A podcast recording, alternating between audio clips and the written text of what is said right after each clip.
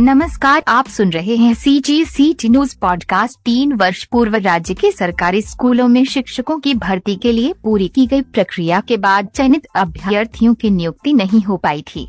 भर्ती प्रक्रिया में चयनित अभ्यर्थी अब तक नियुक्ति की राह देख रहे, लेकिन अब उनकी सब्र का बाँध टूट रहा है।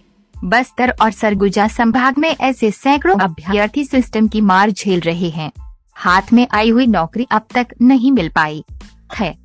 ऐसे में अभ्यर्थियों का मनोबल टूट रहा है और अब इनकी सोच नकारात्मक दिशा में भटक सकती है अपने प्रदर्शन के दौरान शिक्षक अभ्यर्थियों ने हाथ नारे लिखे बैनर थाम रखे थे, जिनमें लिखी बातें बेहद गंभीर और चिंतनीय हैं।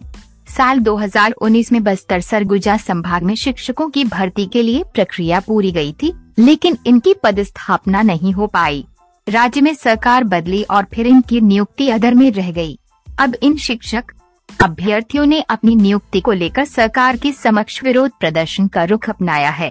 बस्तर और सरगुजा संभाग में विरोध प्रदर्शन जारी है। सोमवार को अभ्यर्थियों द्वारा डीपीआई का घेराव किए जाने की बात कही गई है। सी जी सी टी न्यूज़